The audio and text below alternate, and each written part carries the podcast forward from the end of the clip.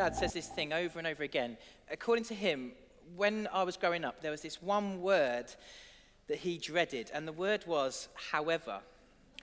And um, the specific situation where he dreaded that word was parents' evening at school. Because uh, it was always the same format. It was like, John, you know, his, his test scores are good, his homework's always done on time, his, his handwriting is very neat, blah, blah, blah. However, um, in class, he's distracted, he talks, he chats, he makes silly noises. He uses the table as a drum, he doodles, he doesn't engage, and he tends to draw other people into this with him too. and the problem was that I, I didn't really want to listen. Um, I, it wasn't that I didn't want to learn, I quite liked learning, but for me, that was something that I liked to do on my own when I was at home in my own time. Whereas the classroom for me was more of a, a, a place to socialize.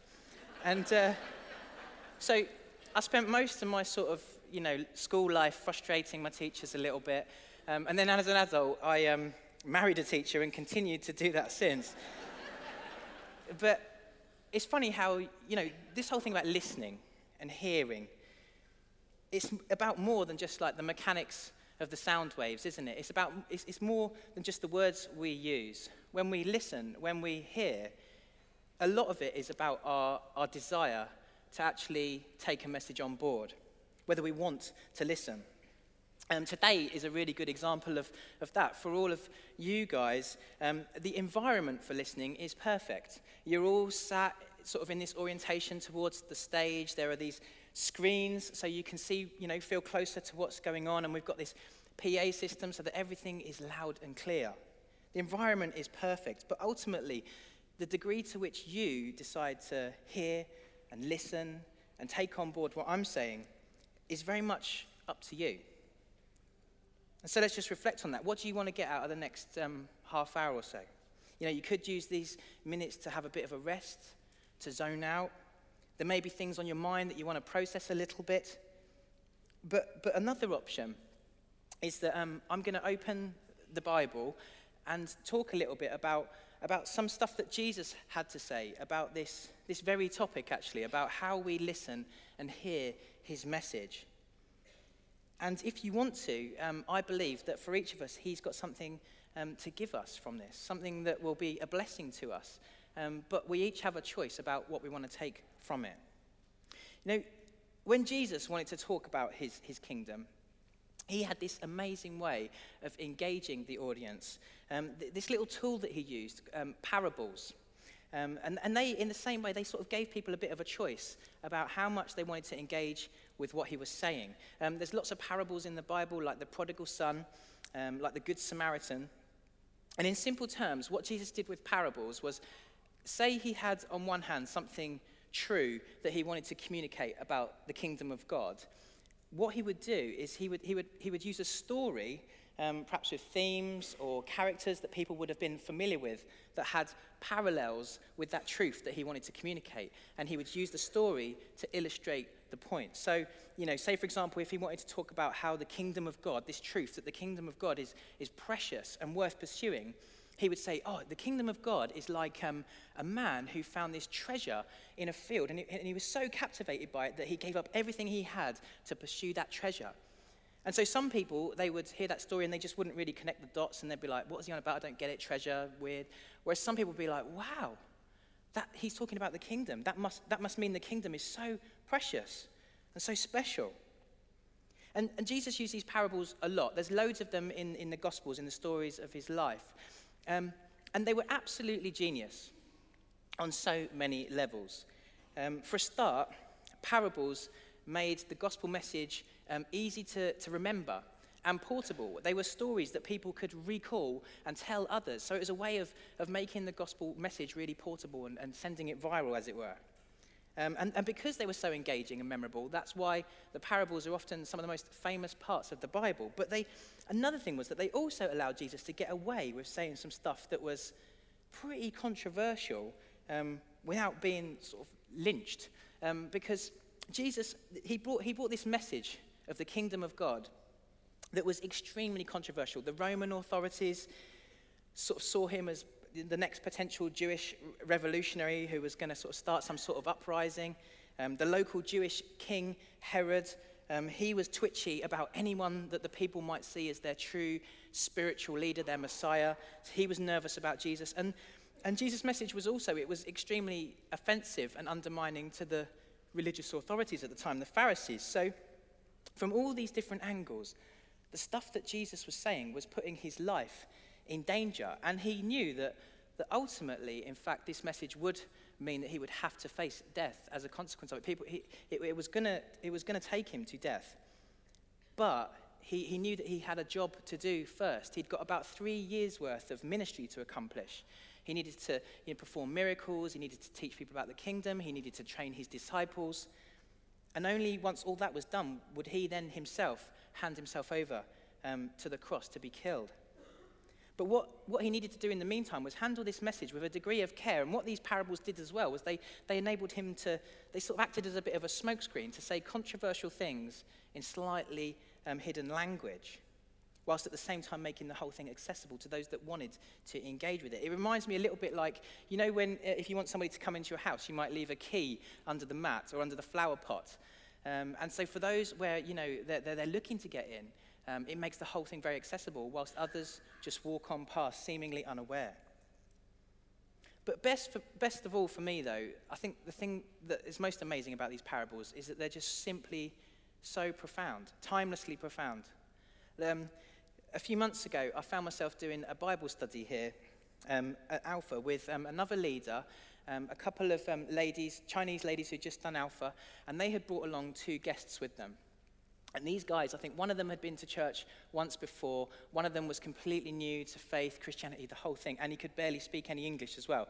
So I was like, this is going to be a difficult Bible study.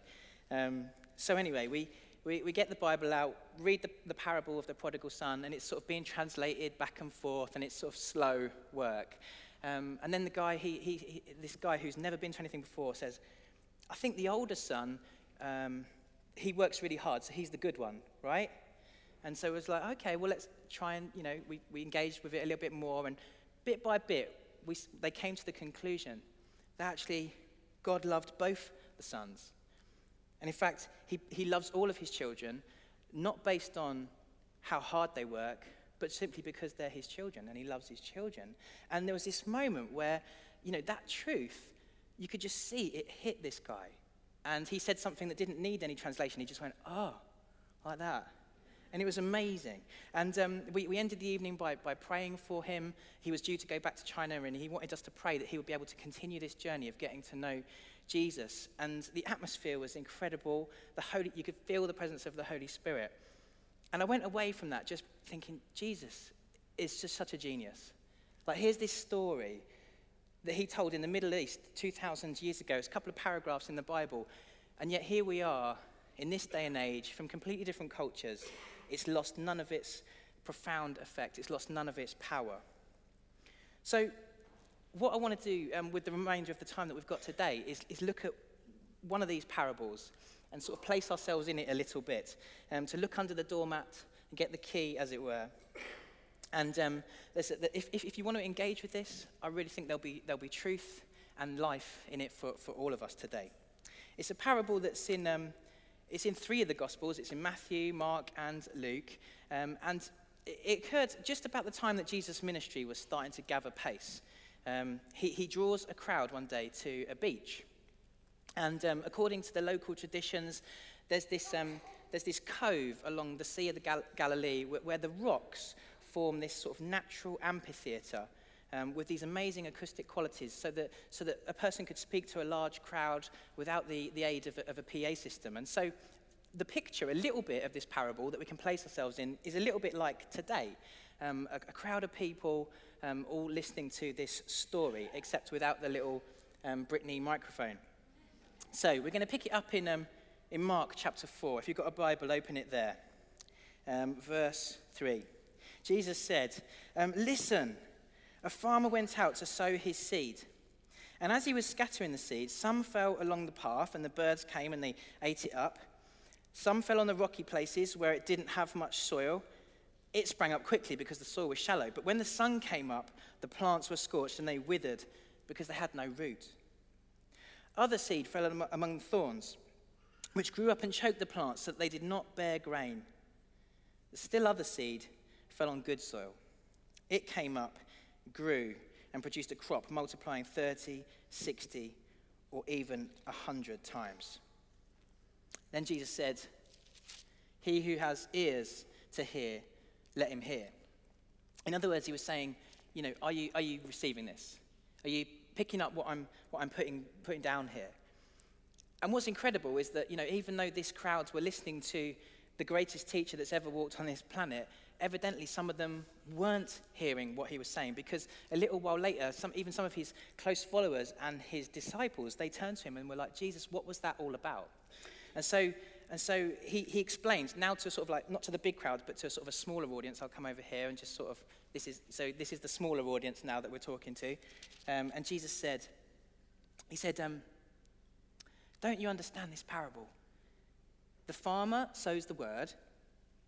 Some people are like the seed along the path where the word is sown. And so the, the word is the message of the kingdom. It, the, the, the seed, sorry, is the word, the message of the kingdom. He's saying the farmer is God and he's sowing this seed. And then he explains what all the different soils are. He says, Some people are like the seed along the path where the word is sown. As soon as they hear it, Satan comes and takes away the word that was sown in them. Others, like the seed sown on rocky places, hear the word and at once receive it with joy. But since they have no root, they last only a short time. When trouble or persecution comes because of the word, they quickly fall away. Still others, like seed sown among thorns, hear the word, but the worries of life, the deceitfulness of wealth, and the desires for other things come in and choke the word, making it unfruitful.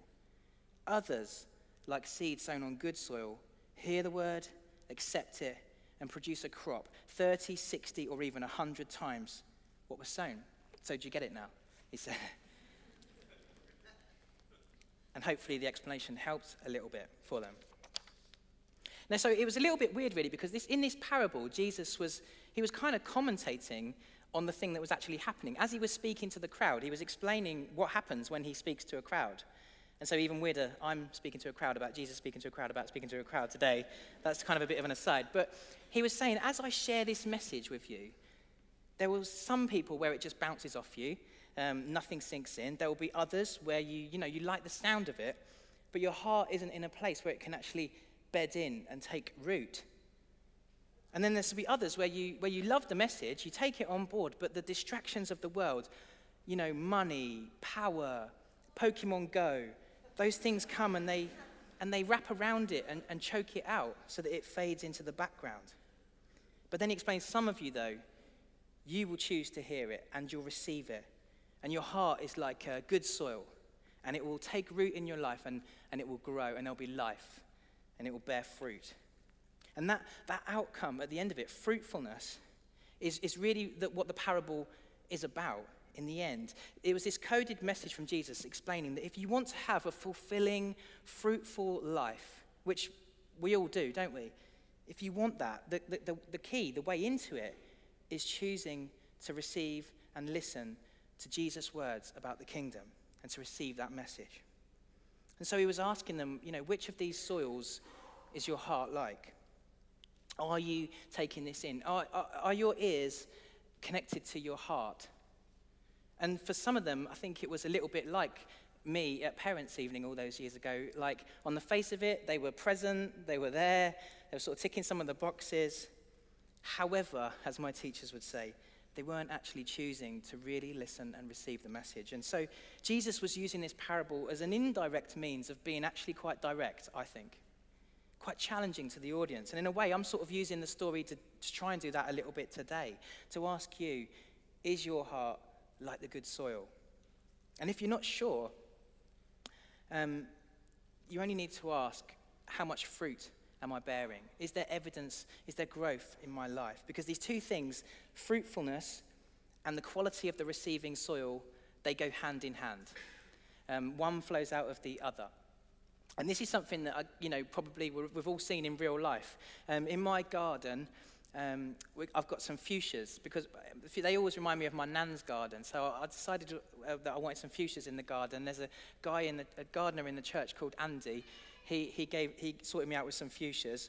Um, and he, he said, Look, these things, put them in your, they're pretty hardy. You can't kill them, just a bit of water. Um, he hadn't obviously reckoned on my level of horticultural incompetence because put them in the thing, after a few months, it's just like a, a bunch of twigs there. And I was like, oh dear. Um, and I was going to throw them in the, in the bin, but I, just on a whim, I thought, you never know. So I, I pulled um, the, the plant out of this bedder, this planter thing, which when I did it, I was like, oh, it's not really any soil in there, it's just loads of rocks. Um, and then, so I just stuck it in the flower bed over the other side of the garden.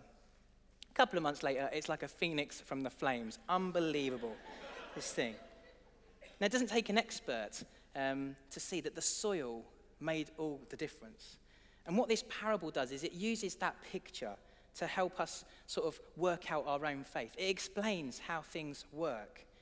And it helps us to make sense, I think, of some of the stuff that we encounter and we see um, in life as Christians. So, one thing that it's really helped me understand as I was reading this, I was like, oh, yeah, um, is say this story. I don't know if this story is familiar to you, whether you've ever come across a situation like this. About 10 years ago, um, Abby and I, we were table hosts on an Alpha course, and after that, we, we, we started a small group with some friends and some people who'd just come to faith, and it was the best. It was so much fun. Um, and some of the people who are in that group are still part of this church today.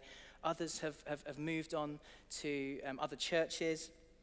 But there was this one lady I remember who she was very much part of the group.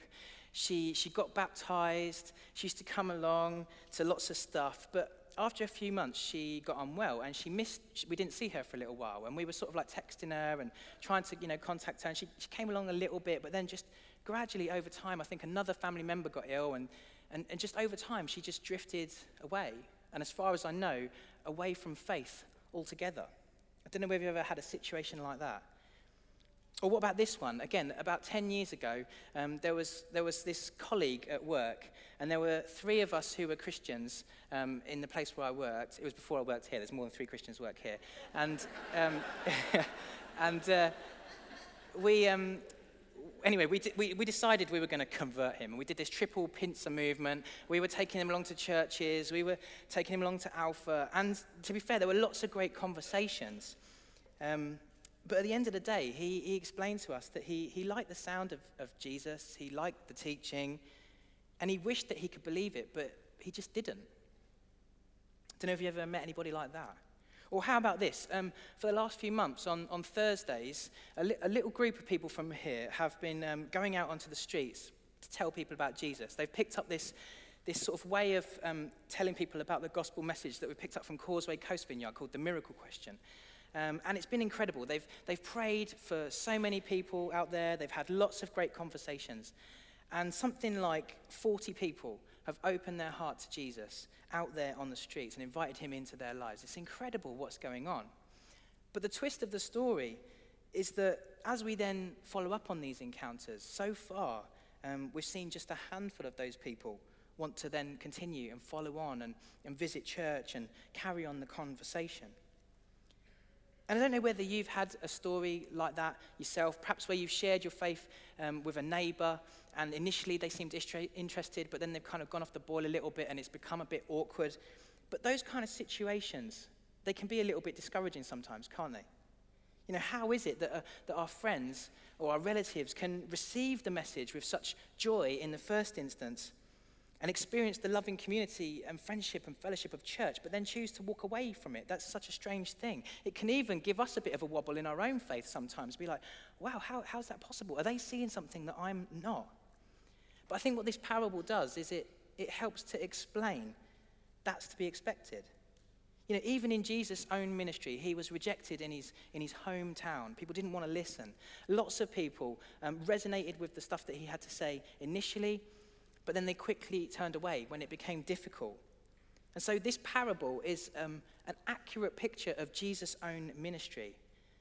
And it's an accurate picture of our ministry too. But I think for me, the problem is, is that over the years, these stories, these situations where people have, have ultimately chosen to sort of walk away from the message, and I've shared, you know, stuff about Jesus with them, and they've, they've chosen to kind of ultimately reject it.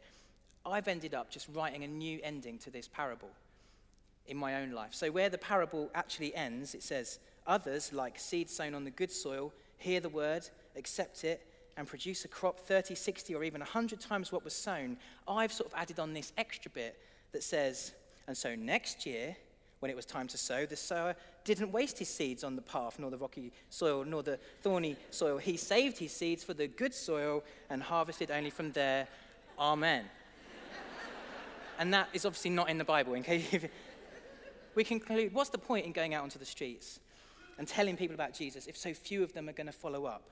What's the point in sharing my faith with a colleague if um, it's just going to make things awkward along the line? Or the place where I live, it's an affluent neighborhood, it's stony ground, people aren't responsive there. And I think one of the things that Jesus was doing with this parable was, was giving us a heads up to, as to, you know, that is just the way it works. There'll be some that don't want to know, there'll be some that like the sound of it, but aren't willing to put changes in their life. There are, there are some that aren't willing to weed out the distractions of the world. That's just how it is. But the sower just keeps on sowing. And the seeds in the story are sown liberally to all different kinds of, of soil. I, think, I suspect Jesus was making a, a point of, by painting this picture of this sort of nonchalant farmer just chucking these seeds onto all the different soils everywhere. I think if there were any like farmers in the audience, they would have been like, oh dear, like, what a waste. Why doesn't he save his seeds for the good soil? But Jesus, I think, was stressing a point that when it comes to sharing the gospel, God, he, he isn't sort of this super strategic dispensing out the seeds only to the places where it will be well received. Because he doesn't have to budget his resources in that way. He's abundantly resourced, he's infinitely generous. And he sows the seeds more like what he is a heartbroken parent longing for all of his children to hear that message and come home to him. And so he will sow to the, to the lost causes. He'll sow to the stony path and the rocky path and the thorny patch again and again and again. And he asks us to be willing to do the same. And so Jesus asked, who, He who has ears to hear, let him hear. And I want to ask you are, you, are you hearing that?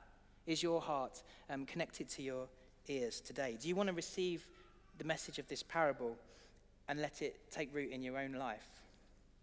Because if you, if you are, and if you do, um, then I've just got a couple of questions to take away um, that will help us to assess the, the soil of our own heart. First question is this Are you growing? If you want to know if the message of the gospel is taking your, your, your root in your life, look for growth, look for fruit.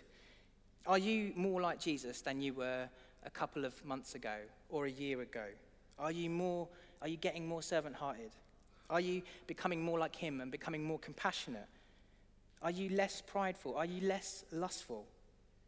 You know, if there are areas where your growth as a disciple of Jesus has stagnated, areas where you long to see more fruit, perhaps the key to moving on is doing some work on, on the soil of, of your heart.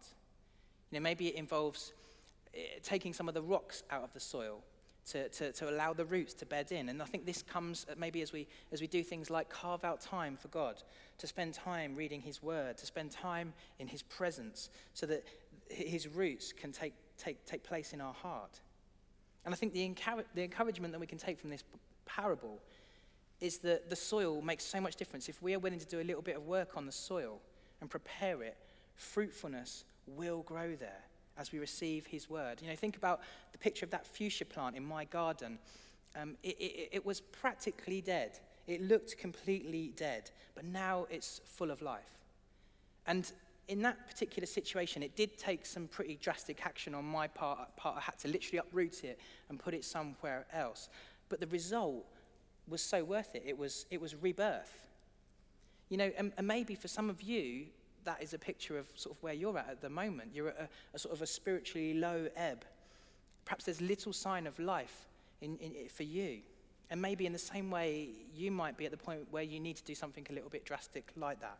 You know, perhaps there's certain friends or certain situations that just need to change in your life. Perhaps there's a, a trauma or an experience that you've been through that that's, it's, it's made your heart like rocky soil. It's, it's, it's affected so much that it makes it hard for you to receive the message because that experience is just dominating everything. Maybe it's time to ask, what's it going to take to get through that? You know, what am I going to need to do to actually move on from that trauma or that experience? And maybe you need to, to, to, to spend some time praying about it, talking about it with some people who are wise um, around you in small group. But for some of you, I suspect there may be some kind of uprooting that needs to take place. A big aspect of your life where you need to just make a change and move on and allow the, the fruit and the growth to come as you change the soil.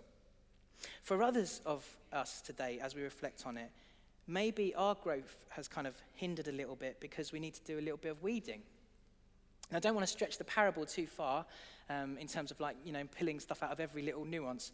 But I think it's a valid observation that, you know, thorns and brambles, they grow pretty much everywhere, don't they? And they grow quickly. And in the same way, I think, you know, most of us, if not all of us, we do have thorns of distraction in our life. You know, it might be our, our career, it might be a hobby, it might be this relentless striving to be this sort of this image of a perfect parent that doesn't exist in reality, but we want to try and achieve it anyway. It might be a relationship, um, all things that are actually really good things, but things that can behave like weeds if they grow to the extent where they're um, restricting the development of our own personal faith and relationship with God. You know, an example of that, I think, in my life, um, for the last few months, we've been getting ready to um, do our kitchen in our house. And we're sort of kind of in the middle of that right now. And I've been planning it all, and um, it's been taking up quite a lot of my headspace, if I'm honest. And um, a, about a month ago, I met up with this friend of mine who I see every now and again, who I see, you know, the sort of person where you just think they are the real deal, like somebody who I just think is totally sold out for Jesus. And um, I was just chatting to him and as he was just talking about his life, it, it, it just struck me as like, wow, I need to kind of get my priorities straight a little bit because this kitchen thing has become a really big deal for me. But it's just a load of MDF at the end of the day that's going to need replacing in like five years or two years with my DIY skills. Yet it's become this distraction to what my life is actually really about. It's not a bad thing, but it's just become too big. And the thing about thorny brambles is that if they're, if they're left unchecked, they can suffocate our faith to the point where there is no fruit or growth at all. And so, if we're hearing this parable right, some of us will be will spurred to ask, you know, what, what are the things that are hindering growth for me? Where are the, you know, the areas of my life where growth has stagnated? And, and, and ask the question, you know, what, what, what do I need to do to work on the soil there? So that's the first question. Am I growing? And I think it's only once we've looked inwards at ourselves in that way that we can then go on and ask a second question, which is, Am I sowing? Because if we're not just um, sort of listening, but we're actually hearing and receiving this message um, from, this, from this parable, I think we'll see that the seeds are to be sown. And so we'll ask of ourselves, so where and when am I sowing? In other words, you know, have I told somebody about Jesus this week or this month? Or have I been put off by by the ground? Have I been put off by the sort of stony ground of our secular culture? Or the, the rocky path of, my apathetic friendship group? Or the, um, the thorny patch of my affluent neighborhood where there are so many distractions? See, the thing is, Jesus never gave us any discretion about who we're to sow these seeds to. He's asked us instead to follow his lead and just sow to everybody, regardless of where they're at. And so, as, as, as we leave today, I think if our heart is connected to our ears, if we're hearing this, we'll be asking that question too Am I, am I sowing as well as am I growing? So, there's a little bit of f- food for, for thought. But um, to finish today, I think it would be appropriate to do a bit of sowing ourselves. Um, it may be that you're here in this room today and you are yet to respond to this invitation to follow Jesus, to accept him and his message into your heart. It might be that, you know, maybe you've received it some time ago, but since the weeds and the thorns, they've grown over it and suffocated it. Or it may be that you are here, but you're more like the stony ground. You can't quite believe that you're here because it just all sounds like a load of nonsense to you. Yet you're here anyway. Wherever you're at, um, I want to sow the seed again. Here's, this is the truth God is real and uh, He made you and He loves you. And He longs for you to know Him, to have a relationship with you. And He longs for you to one day come home and live with Him in His kingdom forever. Now, there may be things that you've done in your life that m- make you unworthy to be called his friend. And the truth is, he, he knows, in fact, there are, because it's true of all of us. All of us have done stuff that make us unworthy to be his friends. We've all made mistakes. But the amazing thing is that God loves us so much. He loves his children so much that he, he made a way to, to deal with that problem. He, he, he took the punishment and the consequence of all of our sins and wrongdoings by dying on a cross for us so that, um, so that we would be seen as innocent in his eyes and open up the potential for us to, to, to, to come into relationship with him and to secure a destiny with him forever in heaven. And um, as, we, as we choose to accept that and take that message into our heart, um, he, he, he, promises that he will then come through his spirit and, and, and live in our heart, and we will start a new life with him, a new life today that will continue forever. It's the most amazing thing. But that's the seed, that's the, that's the truth. And if you want to accept that into your heart today, if you want to choose to accept his forgiveness, ask him to come into your life, accept Jesus as your Lord and Savior, and choose to follow him, he wants to do that for you. And you've got a choice whether you want to accept it. The only person who can choose to do that in your life is you. Nobody else can make that decision for you, but it's the b- biggest decision you'll ever make. But if you are ready, if you want to receive that and start on the path to growth and fruitfulness in your life, um, then today could be your day to do that.